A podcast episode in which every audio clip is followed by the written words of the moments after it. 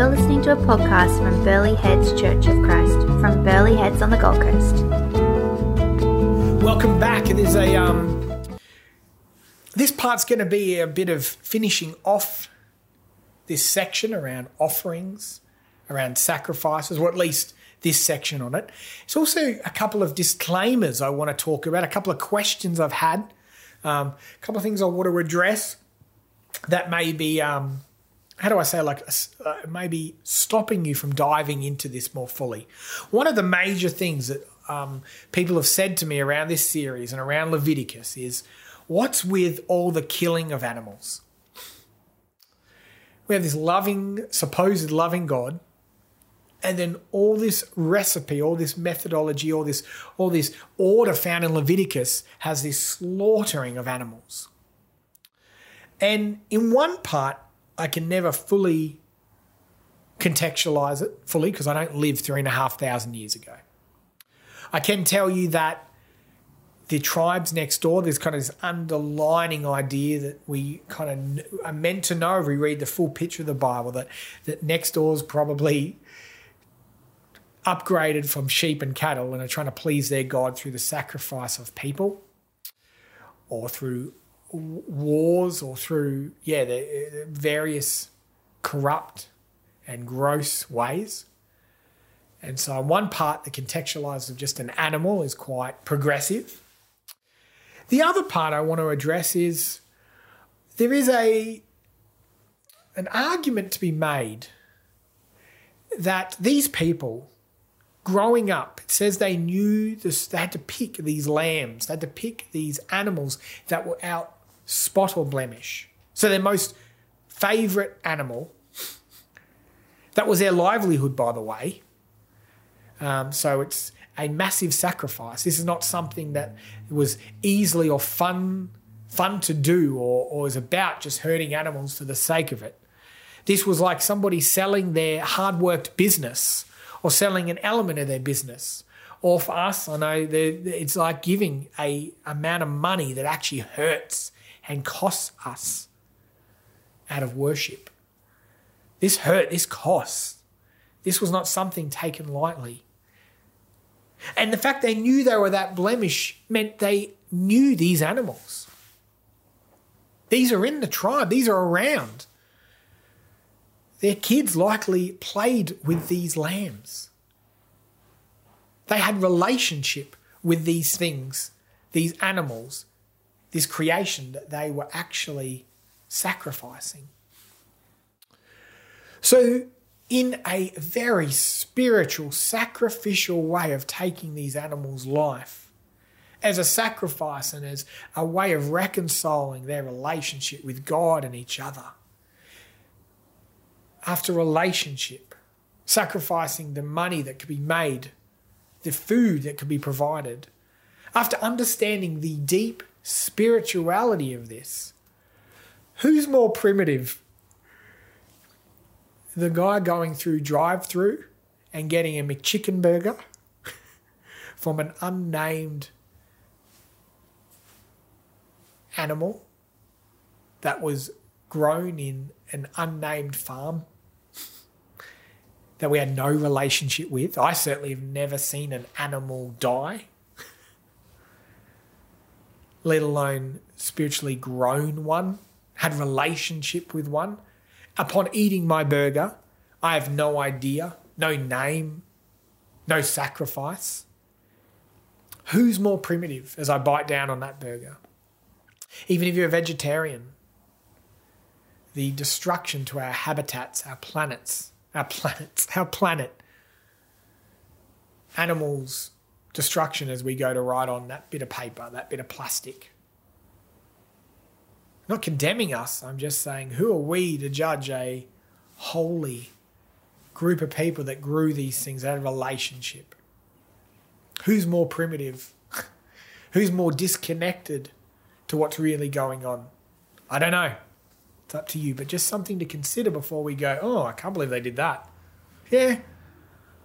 What if they'd look at us and go, I can't believe how disconnected you are, we are, from what's actually going on from our planet, from creation, from our seasons, from our animals? I don't know.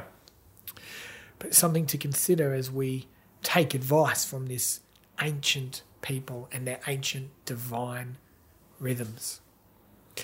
So, where we are in the series is we've been looking through these five sacrifices where we realize that God's first thing he gives to a disordered, um, disconnected people in order to connect them back, to order them in his holy ways. We know that the first three are about gratitude and worship, and then the second two are about repentance and reflection. And I wanted to try and convince you why we should take on a practice of repentance and reflection. My first reason was it grows our relationship with God, it transforms us. Our second reason is it transforms our community. We talked about last week, reconciling our relationship with each other, being excellent to each other. And then my third and final reason today, not final for the series, we're going to continue on into Leviticus, but my third reason that a rhythm of repentance and re- reflection is important Number three is it grows our relationship with ourselves. I feel a bit gross even saying that. It sounds so self helpy or new agey or something, but it's true. It's true. It's true though. A, a rhythm of repentance and reflection grows our relationship with ourselves. What do I mean by that? We're not God. We can't do everything. We can't be everything. We don't know everything. We are human. We need rest. We feel sad. We feel lonely. We feel unloved. We need help sometimes. We need Jesus. This is perhaps the most therapeutic thing a person can know that their unexpectation in life on someone else or themselves is not fixed or made whole by anything else than by Jesus. It's as if dying to ourselves and our expectation has an unexpected result that we may actually find new life. A practice of admitting you make mistakes, reflecting on these things, means you live to make and grow and build another day. Or as Jesus says it, Matthew 16, 15, for whoever would save his life will lose it, but whoever loses his life for my sake will find it. Admitting that you're not the answer means you will find the answer according to Jesus, in Jesus. Releasing those expectations of ourselves, releasing the guilt this need to prove or save, this pride will make us free, free to f- respond fully, actually free to find life. Psalms 10:4 says this, "In his pride the wicked man does not seek him, in all his thoughts there is no room for God." Eh, what a struggle. This lack of repentance is a direct block to God. If we're thinking about ourselves all the time, all our mistakes, all our wins, how we're going to fix it, doesn't leave much room for God, finding His life, participating in His plan. I get it, it isn't easy though. It's way easier to be distracted, move on, go to the beach. As we spoke, spoke about last week, group work, reflective work, admitting we're wrong sucks. Like anything, the effort is worth it for all three of these points. All I can say on the back of the last three points that Jesus is literally saying that in this upside down kingdom, you will find life. You'll find rebirth. You'll find reconciliation.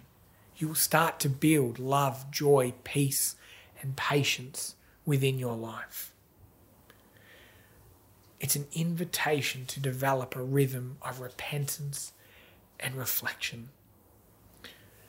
So, what does it look like practically? I think as churches and leadership in different churches, in my own church, we need to find and explore ways to create, to give permission, to protect the vulnerable, but permission to be authentic, to permission to be broken and to come and worship and create spaces that we can worship and connect in those ways. Individually, I get it, as we've said in your series, it's up to you. But I think it's about a, being leader in your own space, leading your life wherever it is. Your pastor can't tell you how to do this or make you do this. It's about finding your own rhythms and actually leading your life in a way that fully surrenders yourself in worship, in church and in the quiet places, on your knees. I can only tell you about my reflection after going through this series, about my rhythms this year, in, order, as we've been saying, to have a holy, set apart, set up year. Uh, a couple of rhythms for me. Uh, one of these is, for me personally, actually, I've been feeling I need to surrender this year.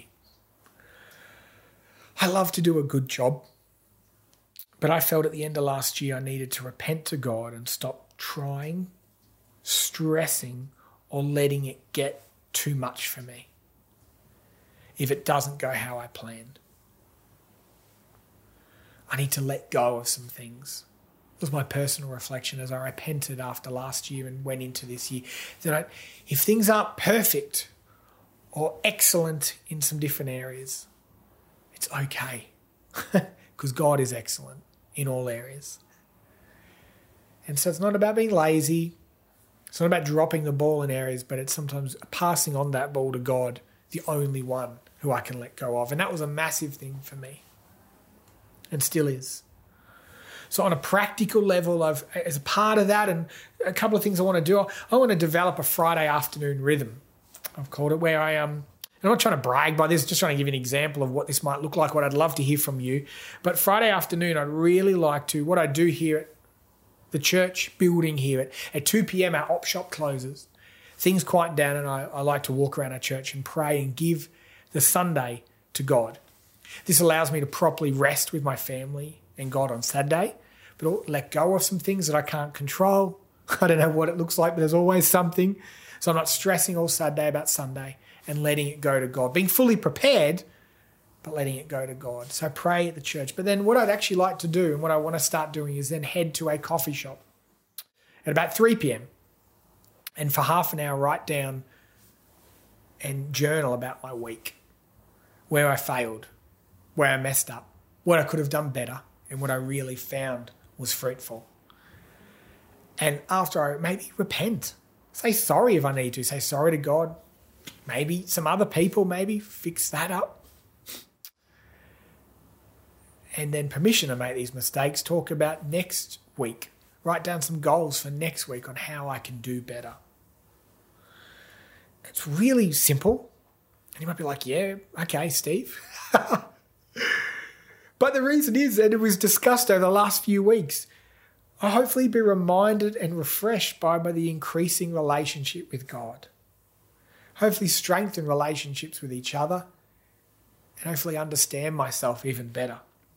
In every way, I'm hoping that God will build something through me and through you through this practice of repentance and reflection.